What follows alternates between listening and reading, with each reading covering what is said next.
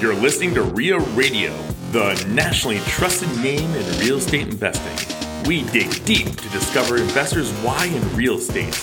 If you want to skip all the BS and get in investors' heads, you're in the right spot. Be one of the thousands to check out RIARadio.com. Welcome to RIA Radio, episode number 22, with Owen Dashner and Mike Schlickburn today. A little special edition. Hey, everybody. Hey, buddies. Hi. Hi. Owen's so quiet.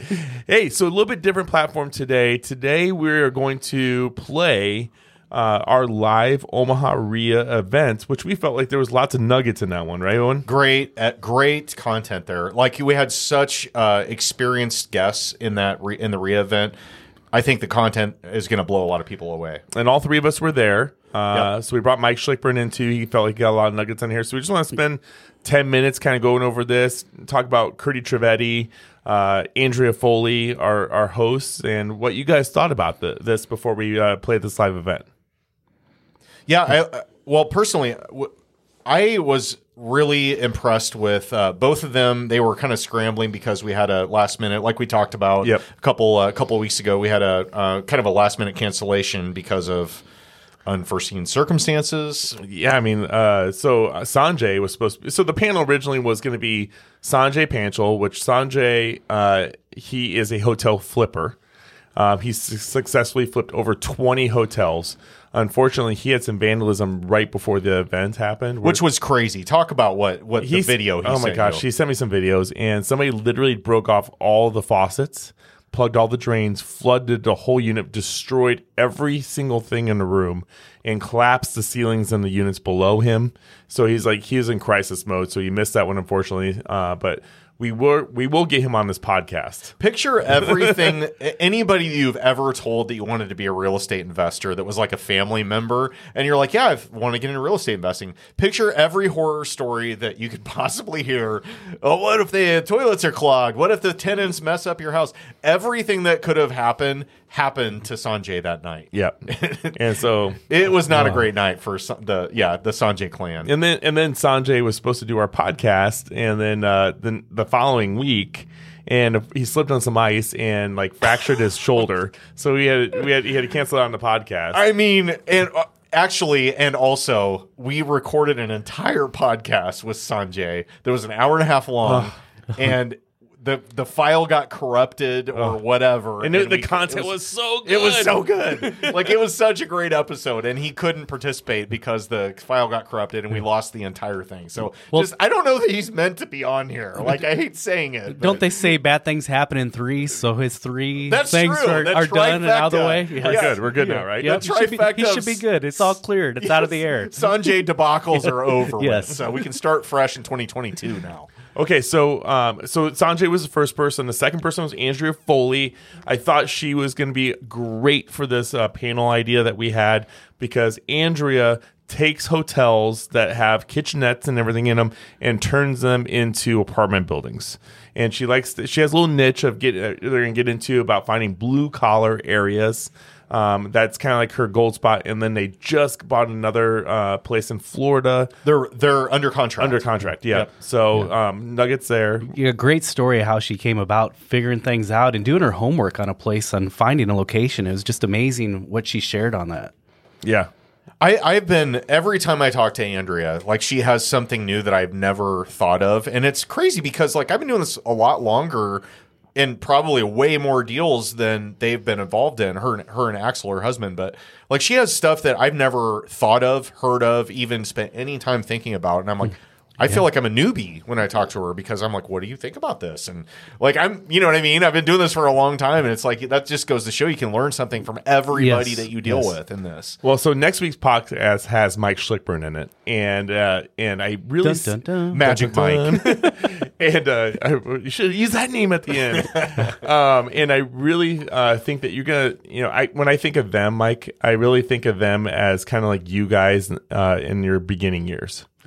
So, Oh, thanks, uh, Ted. You know, I think that uh, you know between you and Jerry, I think that uh, I think the Foley's are kind of like in in that process, and there's I think there's a lot of similarities between the Mm-hmm. you two couples. So, which was super cool because Kurt Trivedi, who uh, was the other guest that night, was has been doing this for a long time, like what 20, 25 years. well, you know, I actually I, I get to it in our interview a little bit. I, I don't know if that part will be in our in, in the cut or not, but Kurt Trivedi, um, I've known for 20 years. So when Mike and I used to work at OmahaNightlife.com together, uh, Kurt ran a uh, a couple hotels that had restaurants in them, one in Omaha, one in Lincoln, and actually the one that we held the event at that night. And uh, we did marketing advertising for his restaurants.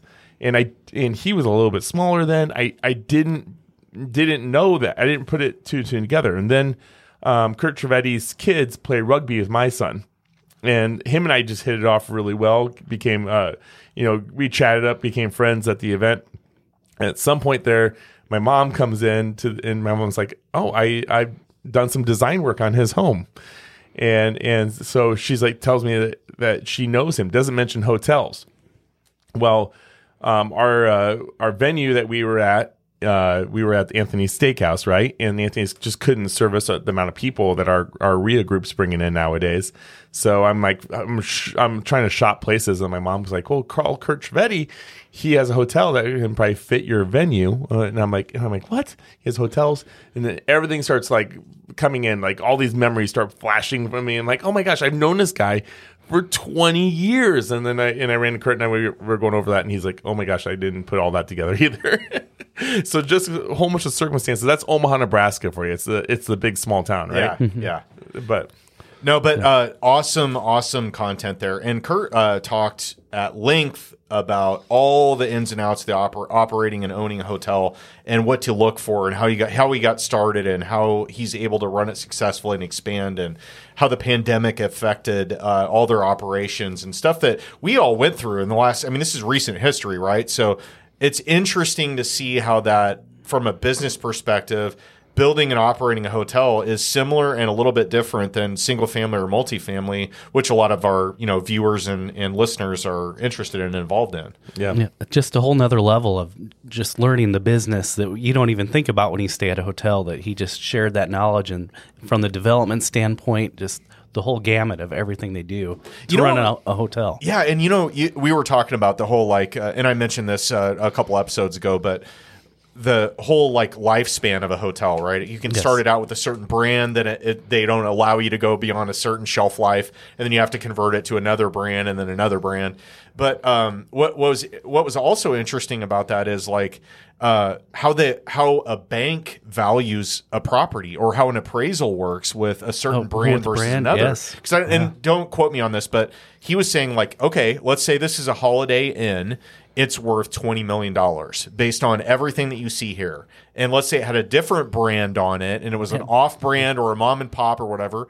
It might be worth twelve in million. value. Yeah, it's crazy Yeah. how that the yeah, like just the name value. tag on Yes, it just yes. adds so much or takes away so much value. So that was something I had no idea about. So I think listeners are going to really get some value out of uh, For checking sure. out this episode. Even if you don't have any plans on hotel development, it's still good info to know, right? And all the profit centers and expenses that are involved in hotels, how they're affected by pandemics and just like crazy good stuff. I, I was fascinated. I could have talked for another couple hours out of that. So. Well, it's just it brings it back to the mindset of there's you know real estate investing is just not single families. It's single families, multi families. It's it's Airbnbs. It's hotel investing. It's um, Industrial, retail, like all office, all, all the segments. it, there's so many different facets, and, and the more you know, the more rounded you are, and you can really start to find who you are and what your niche is in this business, right? Yeah, and you know what's cool is like you, when you meet people like uh, like Kurt and Andrea that have been operating and Sanjay that have been operating in the hotel business for years and years and years, right? They know that they know that business. That's their that's their wheelhouse for the most part. And like you know, you know developments, you know multifamily, you know flipping. Like I know flipping and and uh, residential and commercial a little bit, and multifamily a little bit. And Ted, you know a lot about the brokerage side and uh, small multifamily and helping investors and brokering deals and, and all that, right? everybody knows something and you can get something from everybody. That's like, don't discount any conversation that you're going to have with an experienced investor, even if they're not operating in the same sphere as you. Yeah. Like he has the hotel knowledge that you're like, oh my God, this is an encyclopedia set. That's uh, Kurt Trivedi, you know what I mean? And Andrea, the same thing. Like she knows way, way more than I do about any of this uh, stuff involving hotel conversions. So I get excited and geek out about the like new things. And it's fun Yeah. learning about new stuff, right? Yes, I, I do too. It, you, there's so much knowledge out there too, just learning from everybody and then finding your niche and going with it. Or maybe you pivot and do something different. I want to learn about this and picking up that knowledge and just taking it and running with it and just learning from every everybody. It's just exciting to be in this market around people. I, I love real estate and learning all facets of it, and I know you guys do as well. So Now tell me, is there any of you guys that are like, maybe I need to look for a hotel?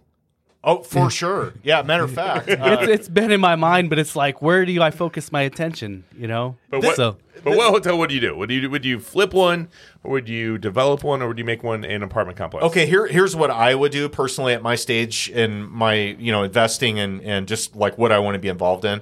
I would be interested in participating in a hotel conversion, like uh, from hotels to apartments, as a limited partner or a JV. I don't want to be the one that's deciding everything. I don't want to be the one that's meeting contractors and and, and getting permits and all that. I, I- I, I would be that piece for you. yeah, like there you that. go. But see, there you go. I like, knew this was going to come together I- right there. I, I don't. I don't want to. Like at this stage, I don't want to be out there every day and doing all that stuff. Yeah. I would just rather trust somebody that Mm-hmm. knows what they're doing and put my money to work with that person that I trust. Mm-hmm. And that's like I'm talking to you know Andrea and Axel about uh, the project they have in Florida that Mm-hmm. looks like kick ass.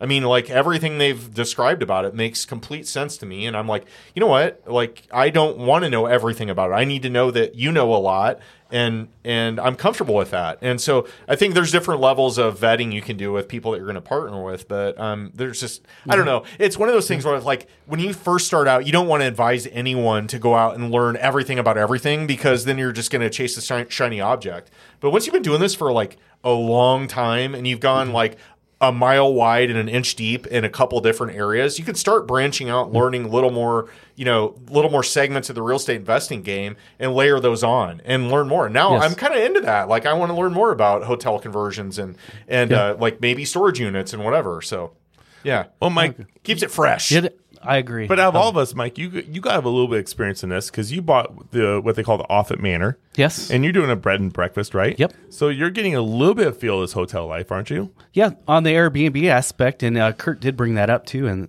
in that event about how hotels compete with Airbnbs. So that was great information as well. Oh yeah, that was interesting. Yeah, with all the that was a uh, good nugget.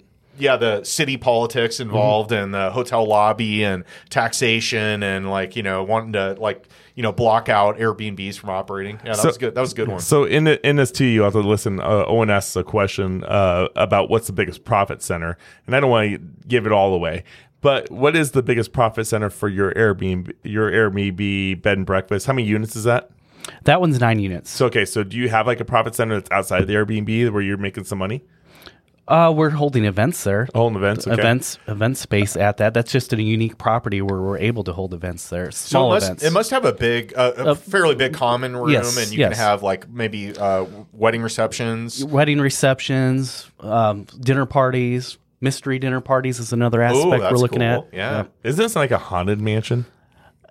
There's reports of that. Yes, it's on the list of haunted places too in Omaha. but- Unconfirmed and, and paranormal I, I have activity. stayed there, and I did not witness any paranormal activity. He's a heavy sleeper. You. Yeah, you, you yeah, stayed in the room, didn't The, you? the room there's the a, room. there's a room where uh, somebody the owner committed suicide, and uh, supposedly there was a bullet stuck in the ceiling somewhere. So Mr. Offutt Yeah. offed himself in the cigar room. Whoa! Yes. I did not know this. I- I'm kind of. So there's a whole story behind it. You could look it up on the internet, but yeah. little teaser Little for teaser. you people. Can we can we put some notes in the show notes on that one Ab- about the haunted mansion? The Offutt Manor. okay. Yeah, that's super cool. So, uh, mm-hmm. real quick before we conclude here, have you ever thought about like adding like you know bottle service inside the units, or uh, and, like do you do- and, and Yep. put little tags on it? And uh, There's permits that are involved in that to serve alcohol, but not Yes, serving. it's an op- Is it option. serving now? Is it serving?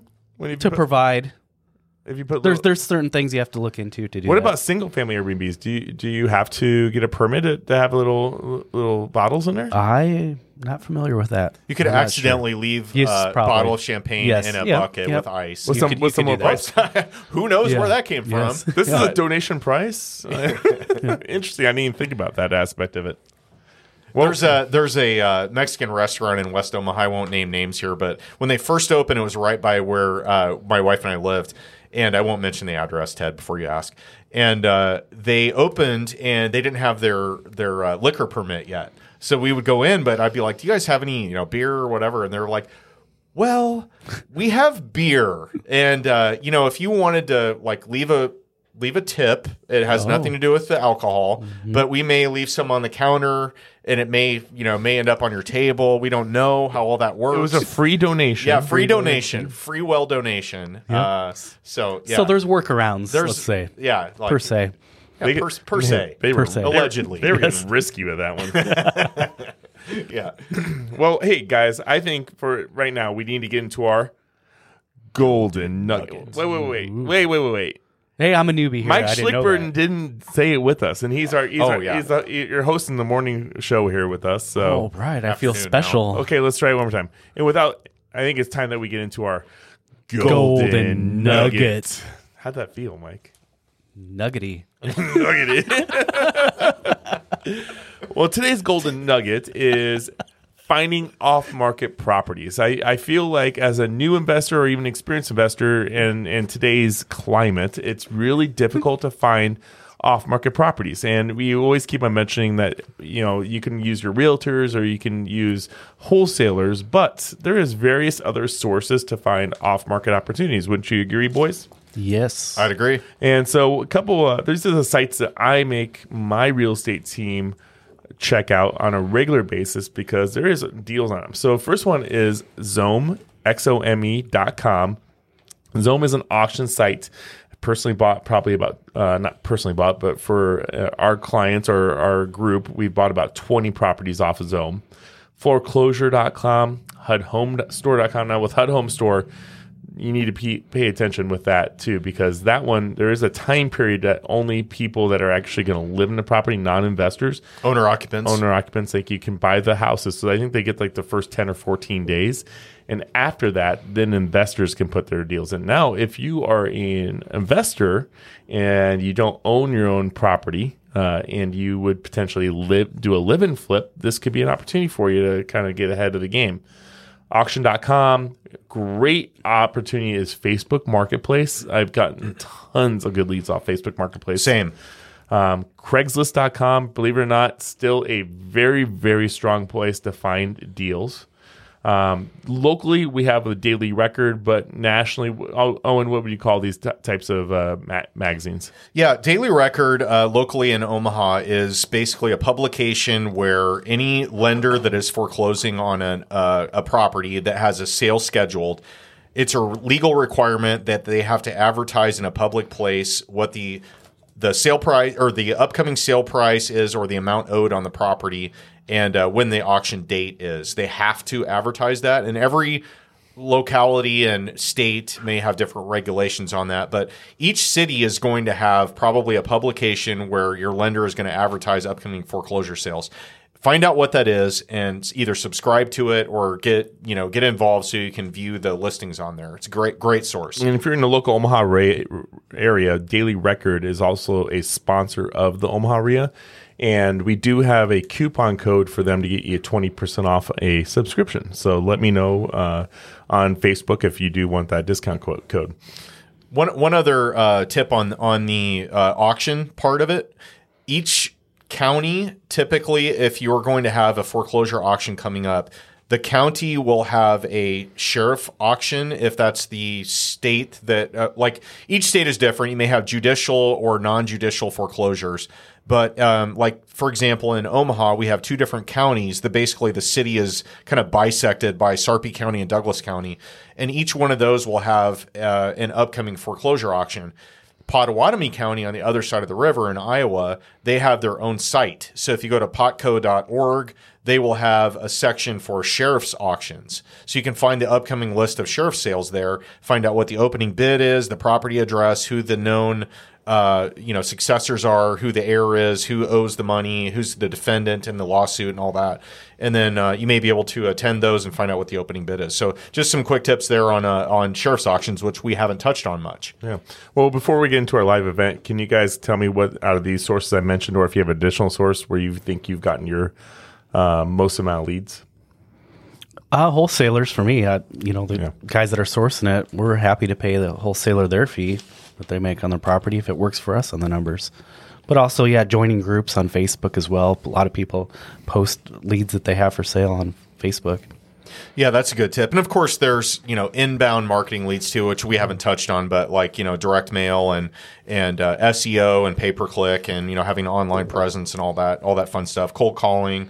But uh, just as the sites that you can actually go to and, and find things, I would say over the years, my probably highest profit center has been Craigslist, closely followed by Facebook Marketplace. If I'm just going to look at the uh, the online segments of this, and Craigslist, like I've literally been like awake, couldn't sleep, and I've been surfing and looking at Craigslist and being like, wow, this looks like a deal. And I've made, I probably have made just by lying awake and looking at Craigslist, I would guess over 200 grand uh, in over the last probably 15 years, just just by looking at Craigslist on flips.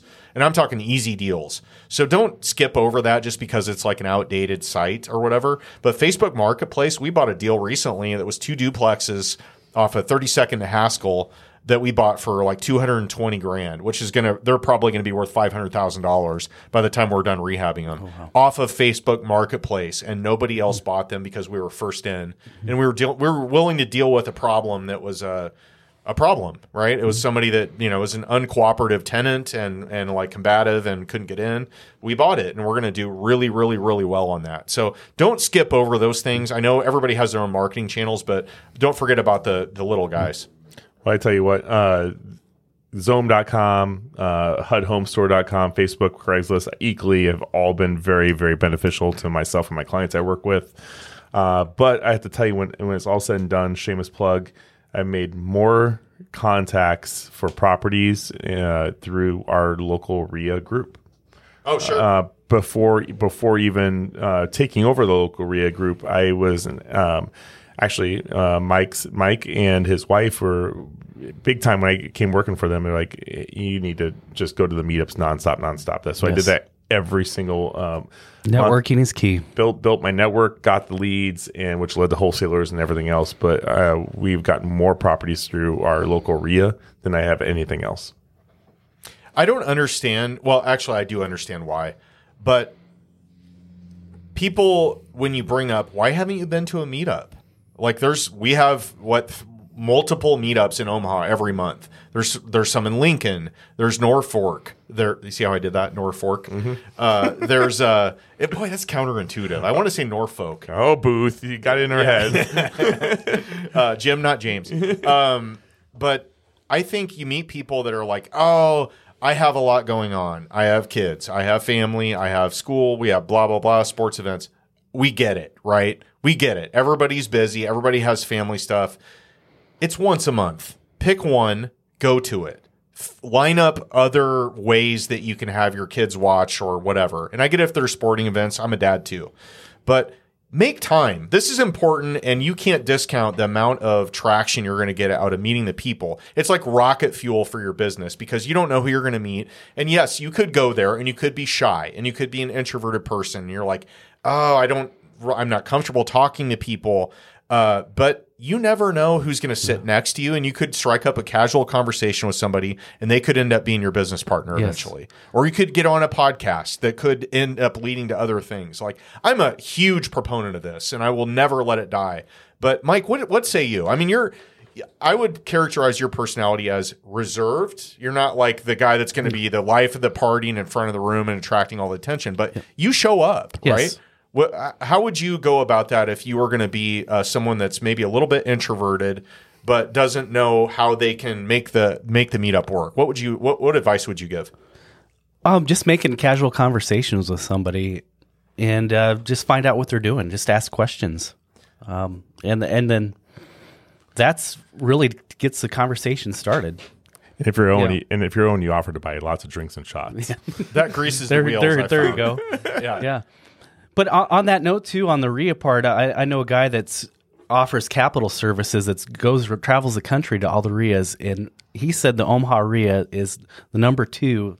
There's one other one that has maybe a few more people going to it, but we're up there. Well, he lied to me. He told as- me we're number one over and over again. Yeah. well, the amount of people that come and just the energy at the RIA is just unbelievable. Yeah. The, the deal flow and everybody's talking about different deals going on. It's it's really exciting what we have going on. All right, Omaha. so everyone listening, pull over right now, damn it, and put February 1st in your calendar. Is that right, Ted? yeah, but is this going to be aired in time for February 1st? Yes, yes. Okay. It will. February 1st. Okay. Jeff Cohn. Let's give a shout out to that this episode, right? Yeah, yeah. So Jeff Cohn, uh, KW Elites Real Estate Systems. Ted, maybe you know this better than I do. Yeah, so Jeff Cohen's gonna be on February first. He's gonna do a, a an event. It's gonna be called "How to Build Business Through Culture, Leads, Accountability, and Systems." Uh, Jeff has started about twenty different companies uh, that have around the world. He's got over a hundred rental properties, and he got all those just in about a year time frame. Uh, he's business partners with Clint Bartlett and several uh, other people, but yeah, he's uh, he owns KW Elite, uh, Xarban Title, Xarban Mortgage. Um, he's part owner with you guys on Platinum Title. Uh, not Platinum Title. He owns, Galaxy. he owns Platinum Title. Galaxy Yeah, Title. Galaxy Title. He owns with you guys. Um, and then uh, Verley he owns, and I mean we just keep on going down the list. Stud. Well, guys, without any further ado, it's time to get into unique hotel investing strategies with Kurt Trivedi and Andrea Foley. This was recorded January 4th at the Omaha RIA event.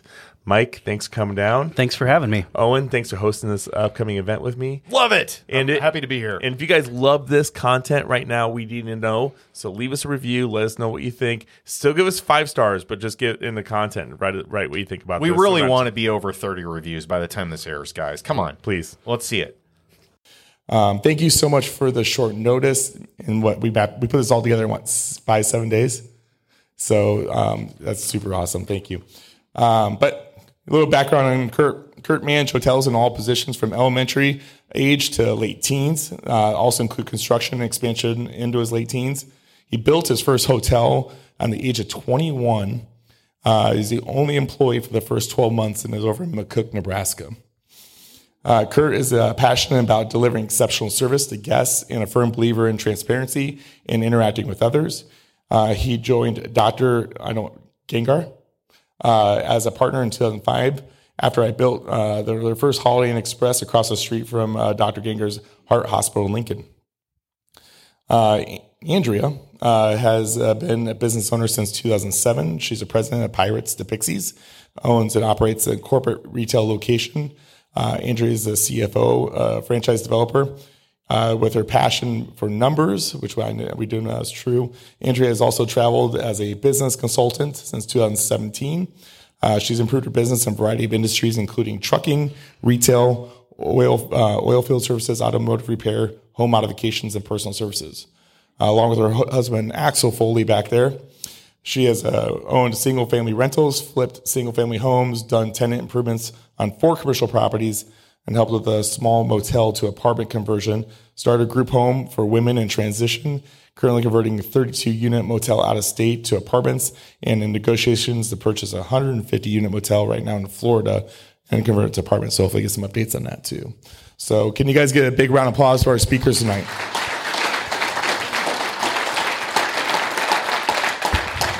Okay, so you guys got mics, so you guys can turn them on. Um, I'll let you guys each take the time you want, introduce yourself further, tell a little bit about your business and yourself, and what, what you got going on right now.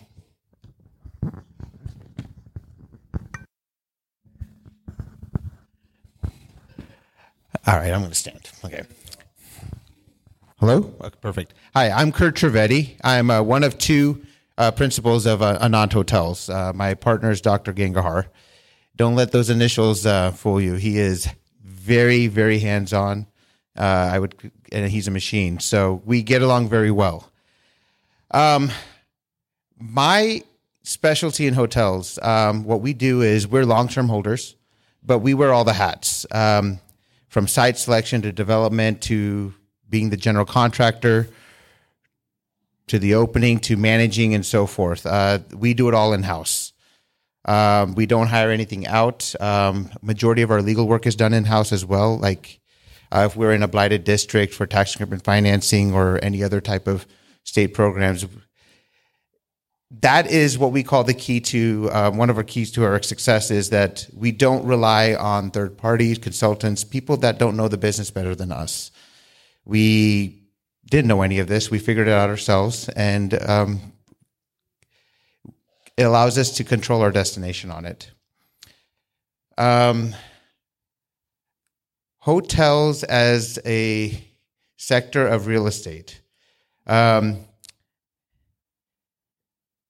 I call hotels real estate, but not so much real estate. Uh, and the reason for that is is that it does have an expiration date. Um, and when I say hotels, I'm talking about branded hotels. And the reason why they have expiration dates is because you're in a license agreement with your franchise. And these brands now have become commodities. I'll talk about the big three Marriott, Hilton, and IHG. Um, you sign a license agreement with them. Once you go through the due diligence uh, process, they give you a 20 year license agreement. There's no guarantee they renew after that. Um, let me give you an example. When I developed this Holiday Inn, I had to compete against eight other developers um, to get the franchise of Holiday Inn. And that's not an easy thing anymore. It's it's it's a commodity. Um, who knows who who does this and who knows the salesman better and so forth. Depending on your location, your barrier to entry, um, and so forth, they may extend your franchises. But that's the issue with hotels is they do have an expiration date. Like uh, apartment buildings, there's no brand. You can keep your apartment building for as long as you need. So that allows you to have a lot more uh, futuristic look onto your business performance plans. With hotels, uh, you only have a 20 year plan.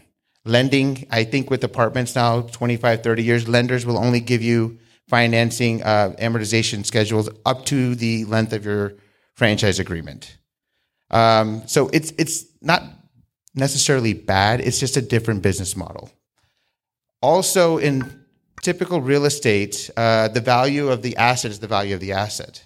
In hotels, the value of the asset has no, it, it, it, it doesn't even play. It's the value of the brand and what's left on the brand and how many years are left onto the brand.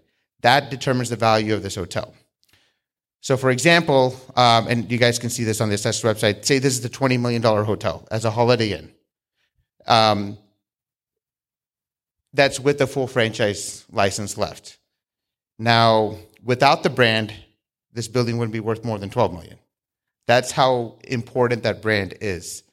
So that's how hotel investment and hotel development is very different than your uh, traditional real estate uh, play is the right brand, how long you can keep it, how long you can negotiate a, a renewal, and so forth. Now, luckily for us, we're in a higher high barrier uh, and to entry location, so we already have commitments from the brand that they'll keep extending us because there's really not much that, that much land in downtown, so they don't want to lose having a presence here. But then you have your interstate hotels. Uh, you guys see these four-story stick bu- stick buildings all over the place. These Fairfield, Hampton Inns, and Holiday Inn Expresses. The likelihood of having them extend you after 20 years is next to nothing because you got 10 people in line ready to build one right next door to you, and the brand may want would prefer a newer building. So that's what kind of gives birth I guess, to what you do is you find an end use for these hotels, which is phenomenal because, you know, for example, a typical life of a hotel. Let's just give you a, uh, an example of a four-story Hampton Inn. Okay, you build it. Uh, a hundred-room Hampton Inn probably costs about twelve or thirteen million dollars.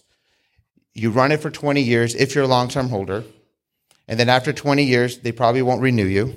So then you downsize your flag from a Hampton Inn, then you go to a Quality Inn, right? But then what does that do right away to your valuation?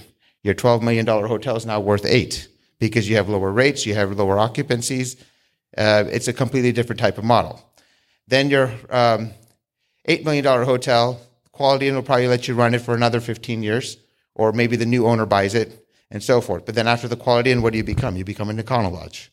And then after the Econo Lodge, the next life and so forth. But then um, for people like Andrea, then she finds the final life for it. She converts it to an apartment or a shelter or something like that, which is wonderful. But these are the things that you have to keep in mind if you're ever interested in hotel investment is you can't just say, I own a hotel, I'm done, I'm just going to run it, and that's it. No. You have to think about the 10 year, the 20 year mark, the 30 year mark, the second life of the hotel, the third life of the hotel if you hold on to it, and so forth. So, um, it is a very lucrative, very rewarding um, industry, um, but it is strictly operationally based. Um, when you look at hospitals or apartments or strip malls, it's the real estate that doesn't make the value. There is the services that those buildings provide, right? A hospital is the medical services. The retail is whatever uh, shop comes into that space and so forth. They sell sandwiches or it's a restaurant or whatever. In a hotel, it's the actual asset that that, that the customer is buying. And the, another unique part about it is, is that your inventory, it's very different than any other business. It is tied to that day. You lose that day, your inventory is lost.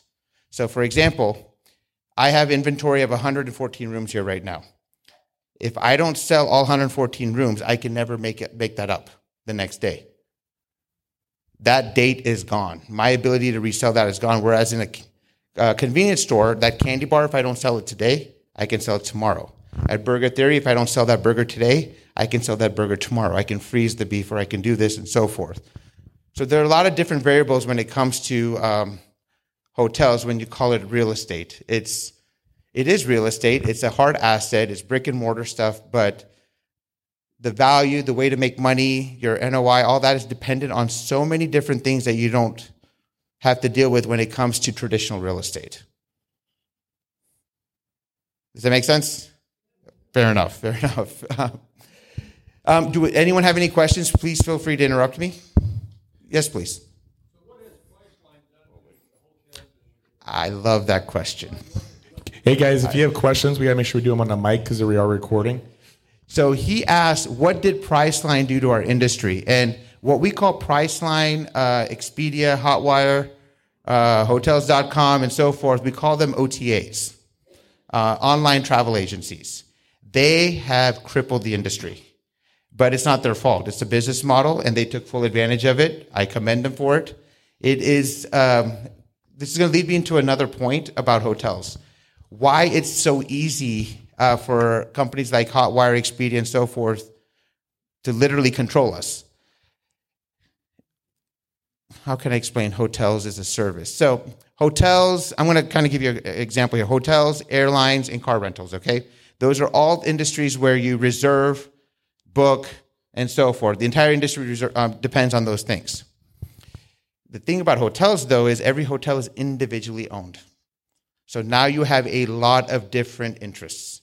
When you come to car rentals or airlines and so forth, even though the concept of business is very similar, those are one owner companies. Or there might be eight airlines in the country, so you only have eight big companies to deal with. In hotels, literally in this country, you have over a million different owners. How do you get them all on the same page? You can't. They're all going to make decisions based on their own personal situation and their own personal interests. And they are all varying. So it's that's one of the issues that this industry faces is that companies like Priceline and so forth get in, they take full advantage of it. I'll give you an example how how they take advantage of it. And again, I commend them for it. They took advantage of a situation. So say you have a hundred dollar room rate, okay? Of that hundred dollars, say you went onto Google and you booked that room through Expedia. You went to Google to Expedia and then you booked the hotel room here, and you paid hundred dollars. First, off dollars, you have to pay a six dollar global distribution services fee.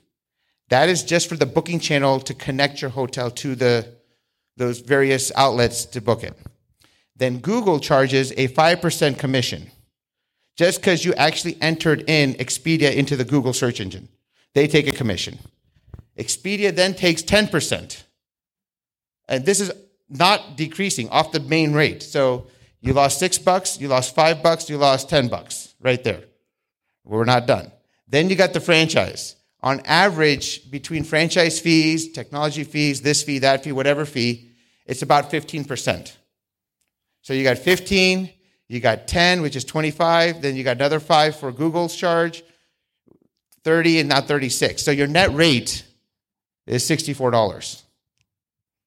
This is why a lot of brands tell you to book direct and so forth. So a secret is if you ever want to get the best rate, call the hotel, negotiate with them directly. I guarantee you they're going to give you the better rate because it increases their margins. And they got more margin to play with. Um, but that's the reality of, of hotels. And but the OTAs, the online travel agencies, saw an opening. They saw how hotel owners were not in sync, and you can't organize a million people, uh, different financial situations, different goals, different everything, and um, they're winning. Uh, during the height of the pandemic, when literally majority of the hotels were selling one to two rooms a night, or if not, we're shut down.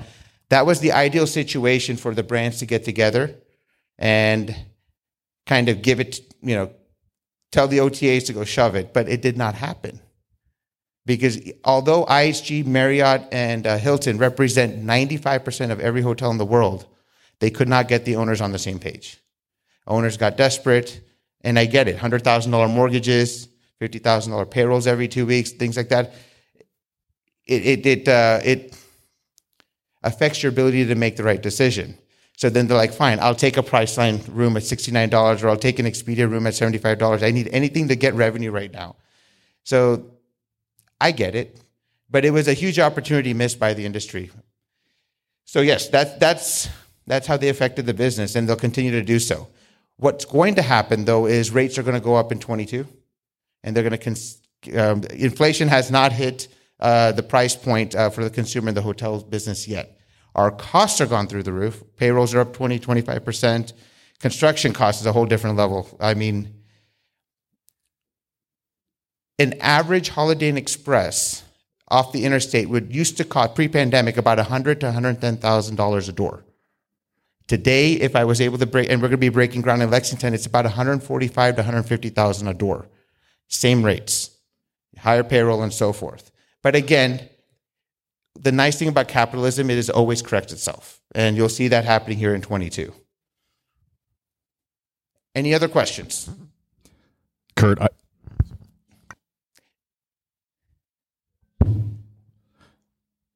Kurt, I have a question for you. Oh, I think I speak for everyone in here uh, that we. Oh, I'm sorry. Oh no, go ahead. Uh, you wait your turn, Leslie. Um, I think I'll speak for everyone here when uh, I ask the question. Mini fridges in hotel rooms are the biggest profit center ever. True or false? false. Really? Yes. How do you? Okay, explain that. So, what what are the like the big profit centers in a hotel? You would think intuitively, like you grab a Snickers bar, it's ten bucks, right? Does Expedia get in on that too, or how does that all that work? So the biggest profit centers of majority of hotels, and this is gonna, this is the truth, parking fees. Um, the market pantry. So, for example, the sodas at our market pantry, they're four dollars. I pay a buck. Um, the bag of Doritos, I'll still charge you four dollars, and I pay fifty-five cents. The thing is about hotels is all about the convenience, the food and beverage, the market pantry. Um, not this hotel, but some of the higher end brands, the coffee uh, at even up the street. It's amazing coffee, it's specially roasted for us, but we charge four dollars and fifty cents a cup, um, and our cost is about twenty five cents. So the rooms, yes, you need the rooms, and there is a bit of margin there, but it's all the stuff that you guys spend on because you don't want to leave the hotel. You stay at a hotel for the convenience. You go to a restaurant for the convenience, so you don't have to cook yourself or you don't have to clean your own dishes. That's basically what every all of us here pay for. Uh, is for the convenience.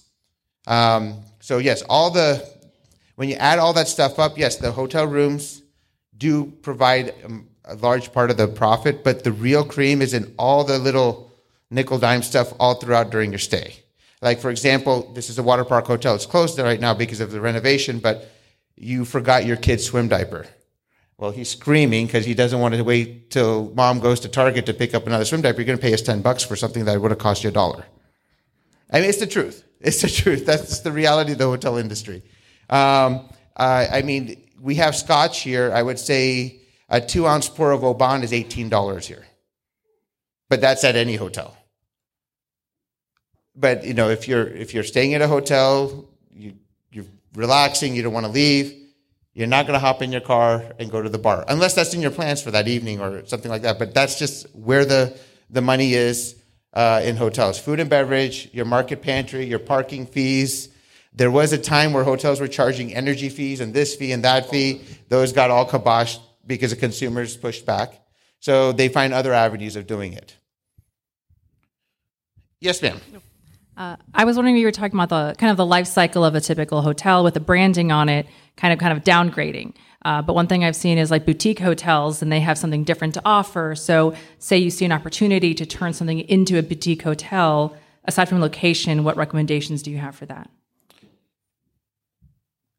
Converting an older building into a boutique hotel.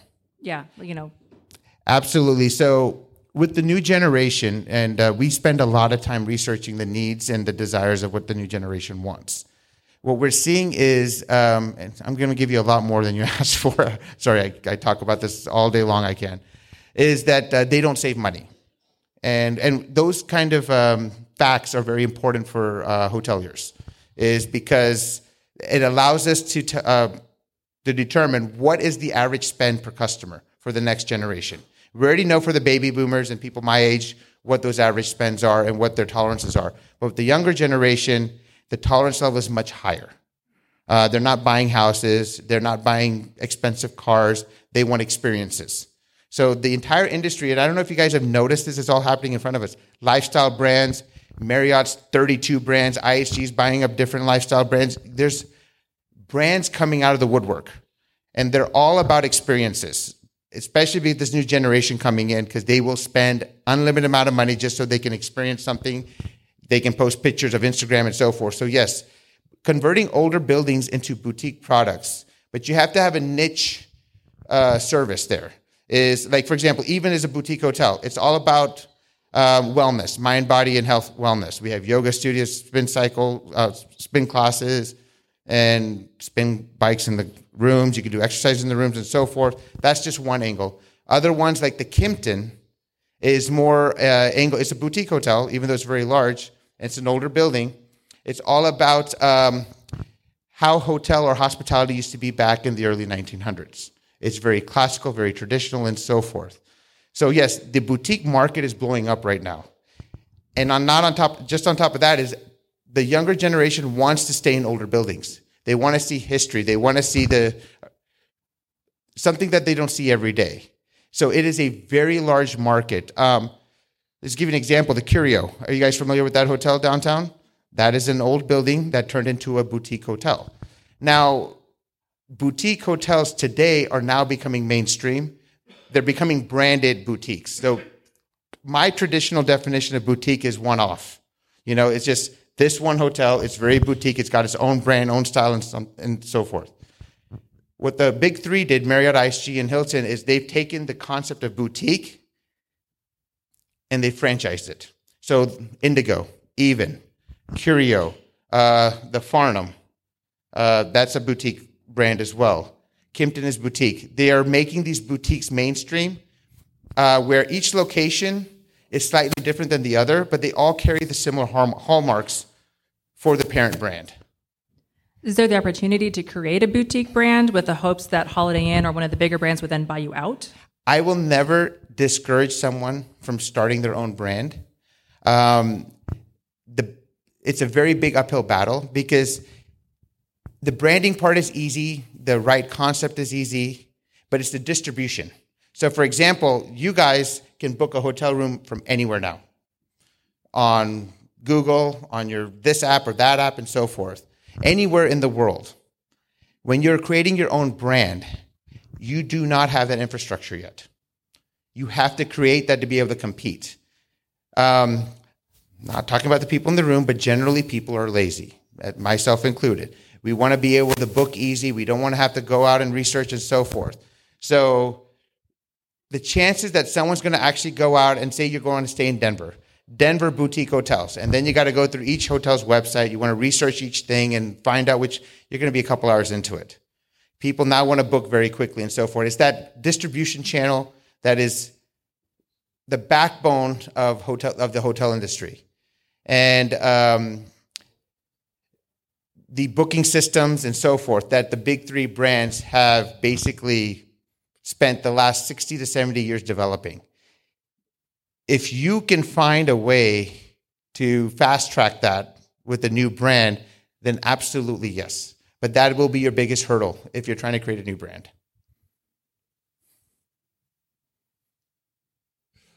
Well, Kurt, can we take a quick break and let, Yes. and let Andrea uh, tell us a little bit about what she's doing and uh, a little bit about yourself?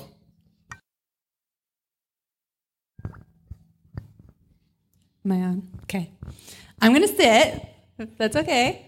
Um, so I think Ted did a really good job of talking about me and explaining my my background. Um, I was on episode 10 of the podcast if you guys want to learn more. Um, but yeah, I um, currently own a retail store that I am, as of today, starting to train the new owner that I am selling it to. So uh, that way I can focus full time on real estate. So that's very exciting. And then um, hopefully by the end of the week, we'll have a PSA signed for that 150 unit hotel in Florida. Sorry, I'm like nervous, so my voice is shaking a little. Um, for to convert it, and it'll be a 126 unit apartment building. So, um, and we're currently remodeling a 32 unit hotel in Colorado, and we're about halfway done with it, um, making it apartments. So that's me in a nutshell. Can you tell us a little bit about the hotels you picked and why? Um, so we definitely go to hotels that are um, run down. They have lost every flag. They have, you know, been owned by mom and pop for 20 years, um, and they have completely neglected them. They've they're like the slumlords of the hotel industry, I would say, um, and they're just they're usually in great locations because hotels are good at that. And maybe the big brands have come in, built a brand new building right next door, and they just can't compete as a hotel anymore. So, um, but being in an amazing location and um, having great infrastructure pretty much already set up for living, uh, it's pretty easy to just switch it over to multifamily. So, but happy to answer any questions too. This is a question for both you guys. Is it more profitable for both either of you to look at either a full service hotel versus a a what what do they call that? A not budget or what's the term I want to use there, Kurt? Limited service. Limited service. His, his mic's not working. Limited. Yeah. Limited service. Can both of you guys give your point of view on it, which one is more preferable for you guys? I have no interest in a full service because we're going to take all the services away anyway. So there's really no point. It's not valuable um, for it to have any services. So, like for us, especially in Colorado, like we did not want a pool because you're going to have it open for you know two months out of the year. So, like, what's the point of maintaining that? So, but in Florida, the one we're looking at, like, it has a pool, so that's you have to have a pool in Florida. So um, it's more about like location and um, amenities as a living quarter uh, that we look for versus um, what services are offered currently, because those really won't matter for me. So. Uh, the difference between limited service and full services uh, with regards to return on investment. Um, I can never give a short answer, sorry. Uh, limited service hotels, the barrier to entry is very low. Uh, a typical size of a limited service hotel is about 80 to 100 rooms. They're one of the most economical ways to get into the industry. Uh, 10, 12 million dollars, um, usually done by investment groups and so forth. Uh, another benefit to limited service hotels is is the reliance on uh, human capital. Um, you can have one person run the desk. Uh, you got your housekeepers, you got your breakfast host, you got your general manager, and so forth. You're not running towels to people's rooms. They're not taking anything to anyone's room. Um, just a lot less overhead.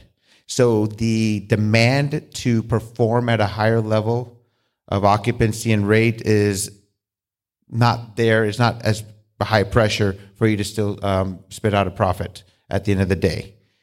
But the very high end potential or the top side potential is very limited uh, because all you're doing is selling rooms and maybe a few snicker overpriced snicker bars and sodas in the market pantry. When you look at full service hotels, um, massive overhead. Give you an example of this hotel. We run two to three desk clerks at all times. We have security in the evenings. We have a water park attendant or two. We have five to six people in the restaurant. If there's a banquet event, we have another five or six people. Um, and that's even if I sell one room. With that being said, though, if the hotel is successful and it operates at a very high level, uh, high occupancy, and your potential to push rate, uh, the top side is endless because now you have um, in full service hotels are usually in locations like downtowns or very busy suburban markets and so forth. So the rates are much higher. Uh, than people order room service or they eat at your restaurant or they pay for additional water park passes and they pay for parking and the candy bars are even more expensive uh, because you're giving them an entire experience. So the tendency to want to leave for odds and ends or food and beverage is less than it would be at a limited service hotel. So they end up paying for all those things because they don't, it's all right in front of them. Um, so to maximize revenues and so forth, full service is always the best. But for example, during uh, the pandemic, uh, we bled badly in the full service hotels that we own. The limited service hotels, we were able to actually keep them cash flow neutral, um, which was surprising. Uh, so that is the difference. I mean, no one's going to have a business model based on COVID. No one would have thought that. So, um, and I don't suggest you do either. Um, I, th- I, think we all learned a lot from this situation, um, what to do and what not to do. Uh, but there's more capital investment, there's more oversight, there's more sophistication in operations when it comes to full service. But the the top side uh, potential for uh, higher returns is bigger with the full service. But ease of operation, um, limited but consistent returns, uh, that's what you can get with limited service hotels. So we have a balance of both types of products in our portfolio.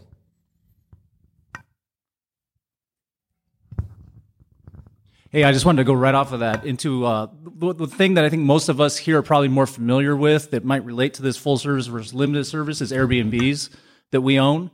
And as we've come into this, you know, we buy we're we're in the same event season that you're competing in, I'm sure, with you know, with the World the College World Series and and the Berkshire Hathaway and all that stuff. And our rates all go up during that time. But during the throughout the year, one of the questions that we've kind of dealt with is how much service do we put into our Airbnb? There's all those nice things that people want to have.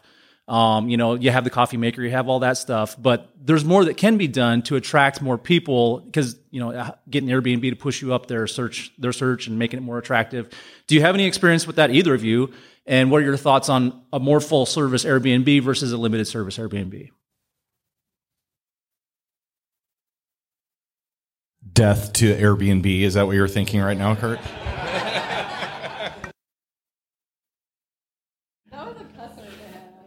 No, no, no, no. Airbnb, I'm not against it. So my hotel colleagues uh, think I'm crazy. I love when more hotels get built. Airbnb was probably one of the best things that happened to the industry. For me, competition makes you better. It, uh, I mean, Bridget from uh, the city of Omaha always calls me when a new hotel is being proposed. And I say, great. She goes, Are you concerned? I said, No. I mean, those guys are investing their money too. They're not going to throw millions of dollars at something silly. Uh, what it does is it makes us better. More hotels come, I invest more in mine. We did the $7 million renovation here. We're in the middle of it, um, so don't judge it yet. But it forces owners to take pride in their product and to push a better product, better experience, and so forth. So for me, Airbnb, more hotels, all of that, bring it on. And on top of that, it allows us to host bigger events. And you need Airbnb along with hotels to do that because if you have a shortage of hotel rooms, which we do lose a lot of events because of the minimal. I mean, we have a lot of hotels here, but we still don't get the big, big events because we don't have that many hotel rooms around the CHI Center still. Airbnb helps with that. Now, to answer your question about full service and Airbnb, wow, I have never thought of that. Um, I do know that a lot of people in tier one markets like Chicago, Kansas City, New York, LA, they are building buildings strictly for Airbnb.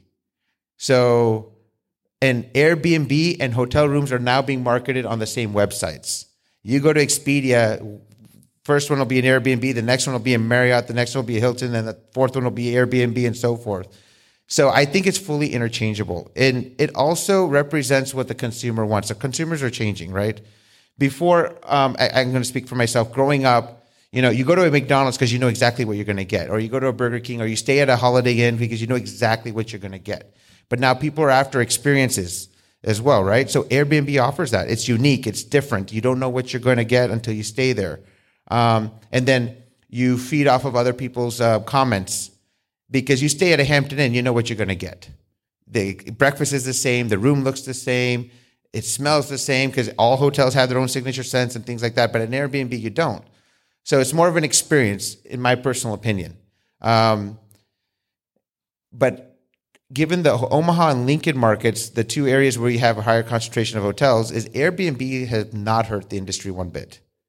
Uh, I think it's enhanced it. Um, and it also gives people an option where in a hotel, you got two beds or one bed, and that's it. You know, in Airbnb, you have customers. I think it's allowed more people to travel that wouldn't have traveled, that travel in larger groups, or they want that home experience and so forth. So, um, but still going back, it's kind of in my head now a full service Airbnb. I've never thought of that, but I think you might have something there. Yes, sir. Thanks by the way for you just got, you got to tell me when to stop. wealth of information. Well, I was just going to ask you if you ever considered Airbnb your your in a hotel. Our brands will not allow us to mix Airbnb within our. So the thing about hotels with the big brands, although we own the real estate, it's our mortgage, our name's on the line. They control you. They tell you when to renovate, when not to renovate, what color this, what color that, how to train your employees, and so forth. So they will not allow the mixture. But the way around it, which a lot of people are doing in bigger markets, is mixed use buildings, where you have the like the Farnam, you have six floors of hotel, four floors of apartments, five floors of office, and so forth. In those situations, as long as the ownership deed is separate, then they can't say anything. And that is happening right now as we speak in big markets. I I made a prediction that the airline industry is going to go out of business pretty soon with moving people. And I think if you've seen what happened when the pandemic hit. We've seen the rental industry, what went upside down with them, the airline industry, what went upside down with them. They all were hand, had their hands out for money from the government because they were prepared to take it. But uh, is there a possibility that things are going to evolve? I mean, we're going to Uber size every industry. That's going to happen. That's a given. There's no, no question mark there. So, is it possible that the hotel industry could morph itself into something more than a full service, actually be more of a package thing to um, I we, we went to the Dells. You ever been to the Dells? Okay. Last summer, yeah. There's a water park, but you don't go there for the motel, you go there for the water park. Or you might go there for the motel, I don't know. It's nice motels, nice facilities. But you go there kind of as both, and they kind of conclude things. You can pretty much have the, the role of the town if you want to have flyers to go to restaurants and get treated differently because you're. So is the hotel industry going to do that? I hope I answered your question if I understood it correctly. The hotel industry has been evolving for the last several decades. Uh, let me give you Las Vegas as an example. Before, the number one profit center for Las Vegas was the casino, not the hotels. I don't know if you guys remember when you could go gamble in casino uh, in Las Vegas, nine dollars for the uh, hotel room, two bucks for the buffet, but you dropped your life savings into the gambling table. Now Vegas, their number one profit center is the rooms and the food and beverage. The casino income, although it's in the billions, is third. Uh, everything else sits in front of it. The entertainment, the rooms, because you you've seen the rooms lately that they're building in Vegas. They keep getting bigger and fancier and more amazing and so forth. The food and beverage, I mean, what is a buffet now? They're 40 bucks a person and they're amazing. And I think that's at a cheap place, right? But uh, that's normal. Um, so when you're talking about hotel industry morphing, it's been happening and it's becoming more of an experience now. So um, a Holiday Inn Express is that cinnamon roll, right? Uh, that's their thing. Um, every hotel is now having a signature item or a signature experience and so forth. Uh, they're not marketing the rooms. They're not marketing that. They're marketing the experience now. So that's what it's morphing into. But you also mentioned the pandemic and its effect on the industry. What we are seeing now is a lightning speed change into automation. Uh, in about two months, we're installing check-in kiosks at two of our Fairfields, uh, one in Creed and one in Lincoln, to where customer comes in, they go to the computer screen, it spits out the key, they pay, they don't have to talk to a human being. Um, that's just one aspect of it. Restaurants, and you guys have all experienced this in restaurants. How many times have you gone where they don't even give you a menu anymore? You have to take a picture of a QR code. I think that went too far because that annoys me. But you see less and less people and servers at restaurants. I'm not saying this is a good thing. For me, it breaks my heart because this is the service industry. But this is what it's morphing into less human contact, more experience, uh, and so forth. At Hotel Eve in the market pantry, you go there, you pick out your stuff, you go to a screen, you pay for it yourself, and so forth. It's a double edged sword. I understand why the industry has to morph into that. The younger consumers want less human contact, they want more tech, they want more experience. People my age and older still want to sit down and talk to the manager or the front desk and have a conversation and so forth. So that's basically what's happening. But it is morphing into more of a non human experience type of experience. So, uh, and the room is the last focus. The, co- the public areas, you're seeing more bars and lobbies and so forth. It's basically turning into a big party at the end of the day, it seems like. So, are you seeing like the Dells? Um, at least I can speak from my experience. We stayed at a couple hotels at the Dells um, with the water park. Water park was great. The public area was great. The room was crap. And that's basically how it was. Um, I don't know if you guys, how many of you guys stayed at Wolf Creek Lodge. Um, the whole thing is amazing, the lobby, but the rooms are very basic. So that's that's basically, in my opinion, I see the hotels um, you're saying evolving is more into the experience, the public space, the services they provide, and the rooms are taking a back seat. I don't like it, but at the end of the day, it's not my decision to make; it's the consumers. So, Andrea, I've got a question for you.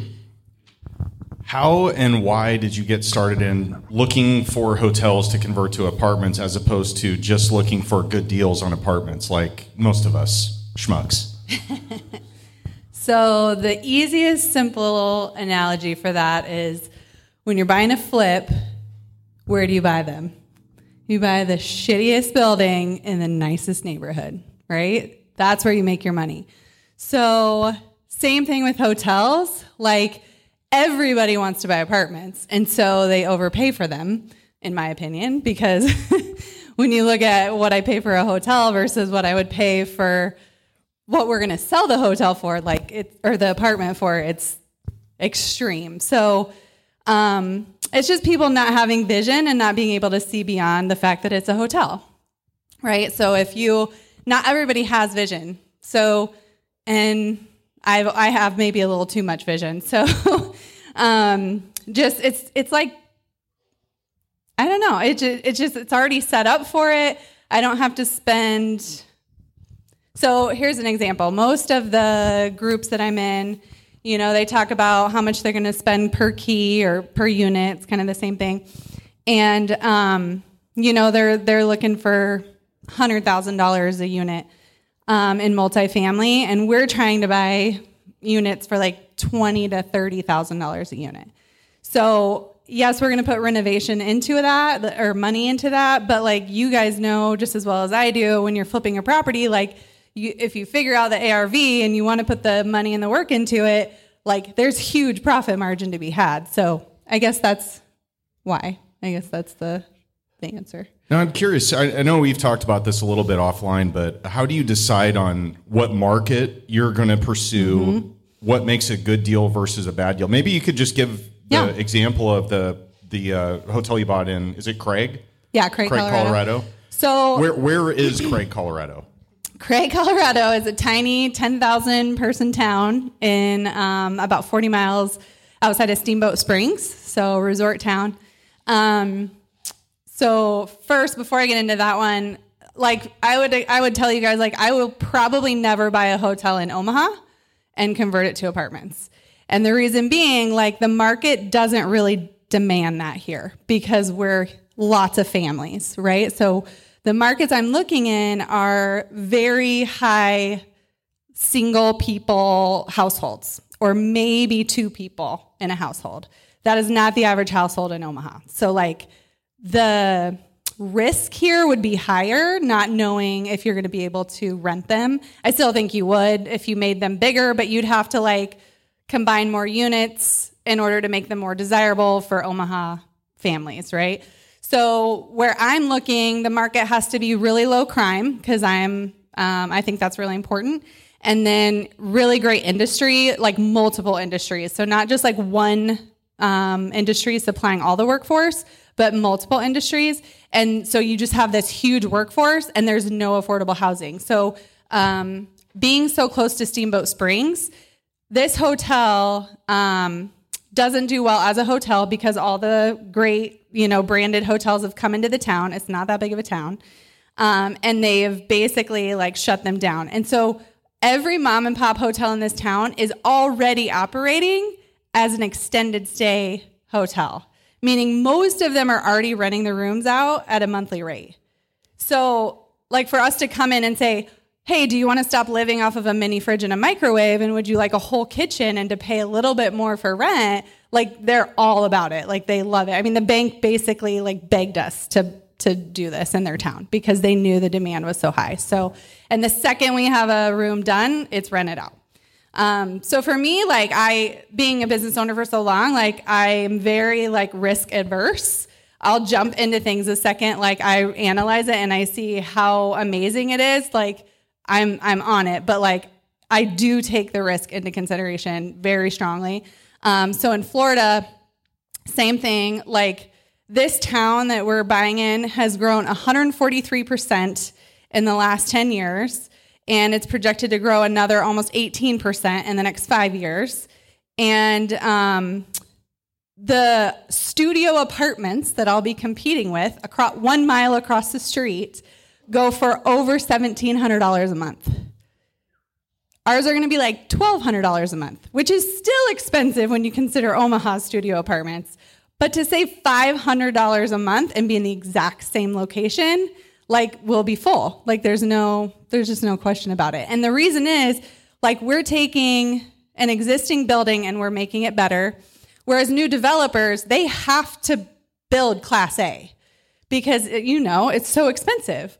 Like you can't build a class B building or class C building as a new developer. You have to build class A so that you can get your money that you're spending back out of it um, in high rents. Well, we don't have to do that because we're getting it so affordable because it's a rundown hotel that nobody wants. And we're taking that and we're converting it to apartments for lower rent. So we're doing that class C plus, B minus, B. Um, so really nice finishes, very durable, but just like kitchenettes, no dishwasher, no pets allowed, you know, just kind of basic. Um, and they just fill up instantly because they can't afford the class A apartments that everybody's building.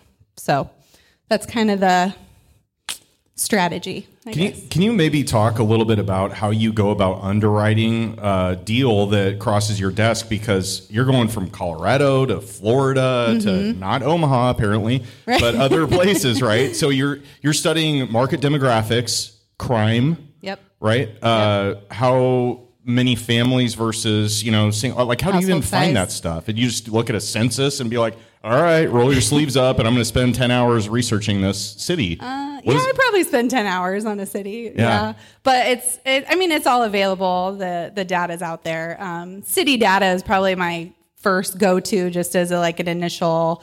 Where's this Where's this market at? And then just to see if it's even good enough based on crime, um, household income, percentage of renters to household. You know, like so. I don't know Omaha's. I haven't looked it up, but like most of these towns, it's like thirty to fifty percent of the households rent. So like they're not interested in buying houses. You know, maybe they're coming in to work in the, you know, oil field and they only plan on living there for a couple years. So they don't want to buy a house or, you know, things like that. So like this one in Florida, it's across the street from three distribution warehouse centers. Um, a Walmart, an Amazon, and a FedEx. So like those people probably don't want to work at a distribution warehouse like the rest of their life. So they'll come in and live with us for a year or two and then move on to a better job, hopefully. So, but yeah, I start, I have a whole spreadsheet of everything I'm looking for. I just go down the line. Um, and if it looks good, you know, there's a lot of two person households or less, um, low crime, like the US crime index is 270. So I try to look in that like 150 to 200 range. So it's like lower than the average in the US. Um, you know, average household income, I like it to be like slightly higher than the average for the state. Um, low unemployment rate. Um, and then I look at like, because hospitals can be a really good source of industry too for traveling nurses. Because, like in Colorado, we're furnishing them, and then in Florida, we plan on not furnishing them. So, you know, kind of depending, like if there's more um, demand for furnishing or if there's not. So, traveling nurses are always a good go to tenant for that as well. Um, so yeah, I, I just go through just kind of all your standard demographics and look for like who would want to live in a studio apartment because most of these are going to be studios or small one bedrooms. Okay, let's uh, peel this back even further. So let's say you get a deal that crosses your desk, and you, you're like, okay, I'm, this looks interesting. It's a city that I'm looking into, and you want to start kind of underwriting it. Like you've never been there, you think it might be a good opportunity.